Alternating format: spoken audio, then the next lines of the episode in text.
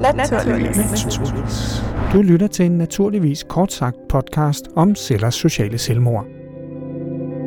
Programmeret celledød. Det kan måske bedst beskrives som en form for nøje planlagt celleselvmord, som sker i nogle af cellerne i en flercellet organisme fra tid til anden.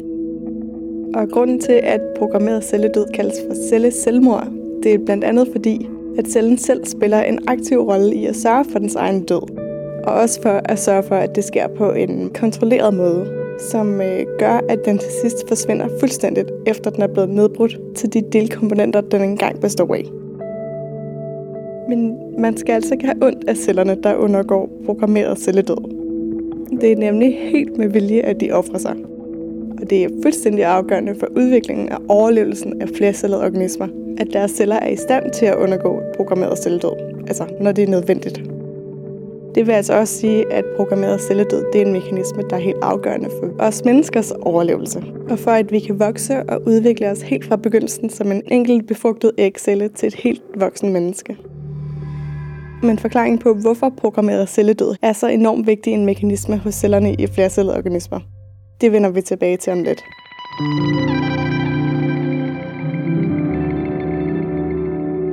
Først så skal vi tale lidt om, hvordan cellerne så udfører deres nøje planlagte selvmord, altså selve processen.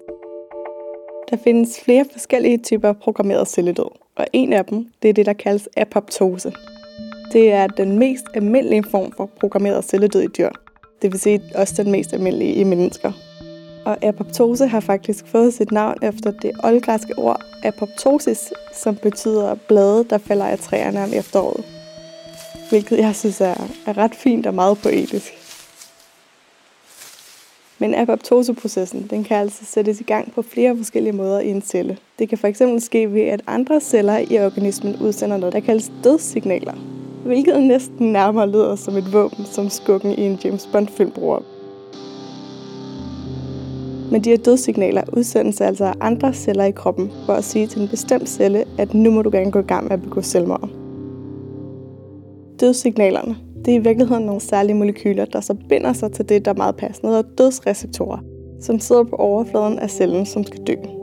Og når dødssignalerne binder sig til dødsreceptorerne, så bliver receptorerne aktiveret og starter apoptoseprocessen inde i cellen. Men apoptose kan også sættes i gang ved, at en celle holder op med at modtage det, der kaldes overlevelsessignaler.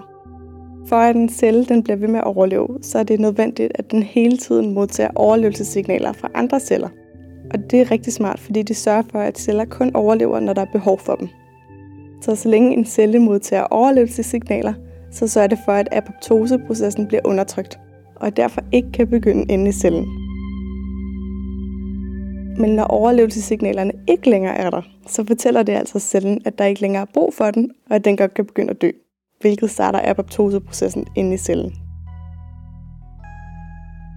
Så kan apoptose også sættes i gang af cellen selv. Og det kan ske, hvis cellen den registrerer, at der er en del af den, som er alvorligt beskadiget og ikke kan repareres. Eller hvis cellen er meget stresset og f.eks. ikke får nok ilt eller næringsstoffer. Når først apoptose er sat i gang inde i cellen, så begynder cellen at forberede sig på at dø. Og når en celle begår selvmord via programmeret celledød, så er det bestemt ikke noget, der sker ukontrolleret og tilfældigt. Tværtimod, så sker det ved en proces, der består af en programmeret sekvens af molekylære begivenheder, der sker inde i cellen. Og de sørger for, at cellen destruerer sig selv systematisk og kontrolleret indenfra. Og til sidst bliver spist af andre celler i organismen, så den forsvinder fuldstændigt og ikke efterlader et eneste spor. Og det er altså rigtig vigtigt, at det sker på en kontrolleret og ordentlig måde. For det sørger for, at den døende celle ikke brister, og at cellens indhold ikke slipper ud. Fordi hvis nu cellen bare frigav sit indhold i stedet for, så vil kroppens immunceller opdage det og sætte gang i inflammatoriske reaktioner, og de kan være rigtig skadelige. Men nu når apoptose er blevet sat i gang i cellen, så sker der en masse store ændringer. For eksempel så skrumper cellen ind, den skærer dens D N A i små stykker, og begynder i det hele taget at nedbryde rigtig mange af de strukturer, den indeholder til fragmenter. Og så frigives den også fra det væv og de andre celler, den sidder fast i. Og så bliver overfladen af cellen også kemisk ændret på en helt bestemt måde, der signalerer til andre celler, at den er ved at dø. Og det er rigtig vigtigt, for det tiltrækker nogle helt særlige celler, kaldet phagocytotiske celler. Og så sker der det, at den phagocytotiske celle simpelthen opsluger eller spiser alle dele af den døende celle. Efter den døende celle er blevet opslugt, så begynder cellen, der slugte den, at nedbryde selvmordscellen til det eneste, der er tilbage af dens enkelte komponenter. Og de bliver så transporteret videre til andre celler, som kan bruge dem igen. På den måde forsvinder cellen altså fuldstændig til sidst, uden at efterlade et eneste spor. Det lyder måske lidt utroligt, men faktisk er der milliarder celler i en menneskekrop, der begår selvmord ved apoptose hvert eneste døgn. Helt specifikt dør der i gennemsnit mellem halvtreds og halvfjerds milliarder celler hver eneste dag i et voksen menneske på grund af apoptose. Og for børn mellem otte og fjorten er det mellem tyve og tredive milliarder celler, der dør hver eneste dag. Og det her er altså fuldstændig essentielt, at det sker. For både væksten, udviklingen og opretholdelsen af flercellede organismer er ikke bare afhængig af, at der producerer celler, men også, at der er mekanismer som apoptose, der kan ødelægge dem, når det er nødvendigt.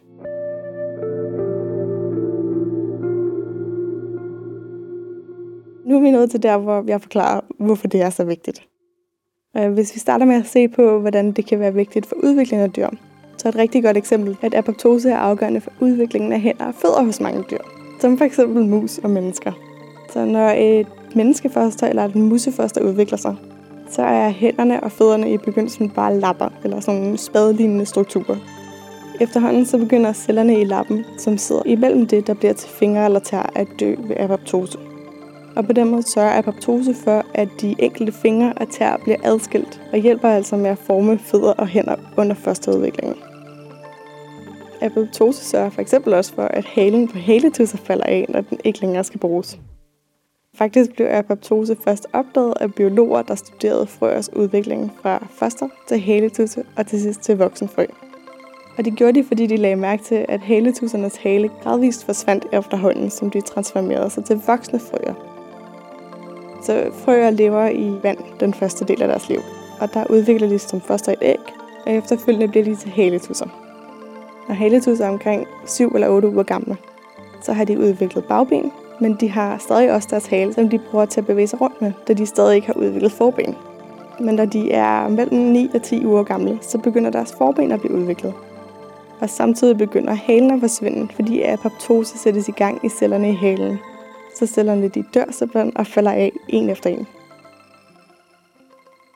Når de er mellem ti og tretten uger gamle, har haletudserne endelig udviklet sig til unge frøer og er klar til at forlade vandet til fordel for landlivet. Og apoptose har sørget for, at halen den er forsvundet helt lige inden de går på land, hvor de ikke længere har brug for den.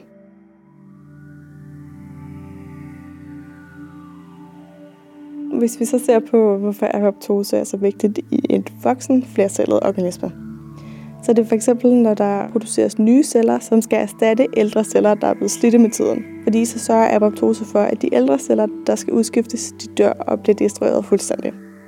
I væv, der ikke vokser i voksne dyr, så bidrager apoptose også til, at der er lige så mange celler, som dør, som der er nye celler, der bliver produceret. Og den her produktion af nye celler i forhold til, hvor mange der dør, det er meget tæt reguleret, og det er det, fordi man skal sørge for, at det er fuldstændig i balance. For hvis der for eksempel ikke var balance mellem celledød og celleproduktion, så ville de forskellige dele af kroppen enten kunne blive mindre eller større. Det er vi ikke interesseret i.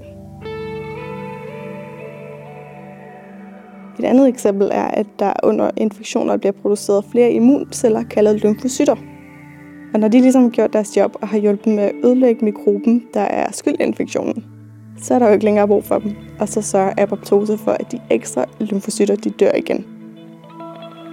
Nu når apoptose er så vigtig for organismers overlevelse, så er det måske ikke så underligt, at der også findes mange sygdomme i mennesker, hvor enten for meget eller for lidt apoptose bidrager til udviklingen.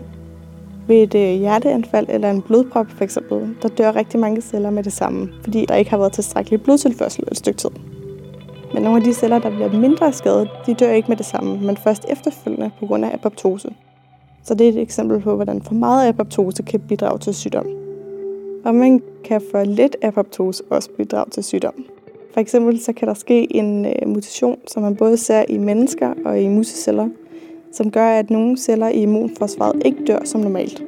Og så gør det altså, at de ophober sig, og det fører ofte til udvikling af autoimmun sygdom, hvor de her immunceller, der har ophobet sig, reagerer på dyrets eget væv. Som et sidste eksempel, så fungerer apoptose også som en mekanisme, der bidrager til at forhindre udviklingen af kræft i flercelleorganismer. Det er sådan, at celler, der er defekte, skadet eller på anden vis opfører sig unormalt, de kan være farlige for organismen. Og i værste fald, så kan de udvikle sig til cancerceller og andre sygdomme, der kan være livstruende. Derfor så findes der en række effektive sikkerhedsmekanismer, som kan opdage defekte eller unormale celler, og sørge for, at defekten eller skaden den bliver udbedret eller repareret. Men i de tilfælde, hvor det ikke kan lade sig gøre at reparere en defekt eller skadet celle, så sørger sikkerhedsmekanismerne også for, at der bliver sat processer i gang, som i sidste ende betyder, at cellen den begår selvmord ved apoptose. En af de vigtigste funktioner af apoptose er derfor at forebygge udviklingen af kræft. Og det gør det ved at sørge for, at celler med en unormal opførsel eller med defekter eller skader, som potentielt betyder, at cellen kan udvikle sig til en kræftcelle, de begår selvmord og bliver elimineret, så de ikke kan gøre skade. Men de fleste cancerceller udviser faktisk mange af de her abnormaliteter i deres opførsel, som sikkerhedsmekanismerne normalt vil opdage og håndtere. Derfor er det nødvendigt, at en celle, der har potentiale til at udvikle sig til en kræftcelle, ophober mutationer, der deaktiverer de normale sikkerhedsmekanismer, som ellers vil sørge for, at cellen begik selvmord, og derfor også vil sørge for, at den ikke bliver ved med at overleve og kunne dele sig ubegrænset.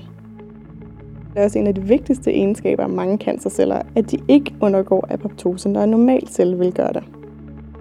Derfor regulerer cancerceller altså ofte deres apoptoseprogram unormalt. Og reduceret apoptose spiller en vigtig rolle i udviklingen af mange tumorer, fordi det netop tillader, at cellerne de kan blive ved med at dele sig uhæmmet, på trods af, at de har fejl i deres styresystemer eller skader. Men hvis reduceret apoptose bidrager til udviklingen af mange kræfttyper, så kan det måske også være muligt at behandle de kræfttyper med medicin, der stimulerer apoptose. Det er i hvert fald en idé, man arbejder med inden for nogle dele af kræftforskningen. Og det har faktisk ført til udviklingen af nogle særlige små molekyler, der er i stand til at stimulere apoptose i nogle tumorer, så flere af kræftcellerne dør. Du har lyttet til en naturligvis kort sagt podcast om cellers sociale selvmord. Det var Cecilie Magnussen, der fortalte. Hun læser til og med foråret to tusind og enogtyve molekylærbiologi og kommunikation på Roskilde Universitet, hvor hun så afleverer sit speciale. Mit navn er Nalle Kirkvaag. Jeg er vært på podcasten naturligvis, og det er jeg sammen med netop Cecilie Magnussen. Ja. Mens det er William Horn, der har sounddesignet og komponeret. Hvis det her med cellers sociale selvmord, det vil sige programmeret celledød og apoptose med mere har gjort dig nysgerrig, ja, så er det bare om at gå på opdagelse i vores mange Faktaboks podcast. Her kan du blandt andet høre om, hvad er naturvidenskab og hvad er formålet med naturvidenskab, men også for eksempel, hvad er et molekyle, fermentering, umami, nordlys, sorte huller, molekylærbiologi og matematik, ligesom vi har lavet en podcast om, hvad er ølskum, og en podcast om, hvorfor er afspændingsmiddel dårligt for din øl. Og det er altså bare nogle af de mange Faktaboks podcast, vi har produceret om blandt andet naturvidenskab og matematik. Og dem, ja, dem kan du alle sammen høre der, hvor du også lytter til den her podcast. Naturligvis er produceret af Polychrom Media, en socialøkonomisk medievirksomhed, og det er den altså produceret i samarbejde med Ro Radio. Tak fordi du lyttede med.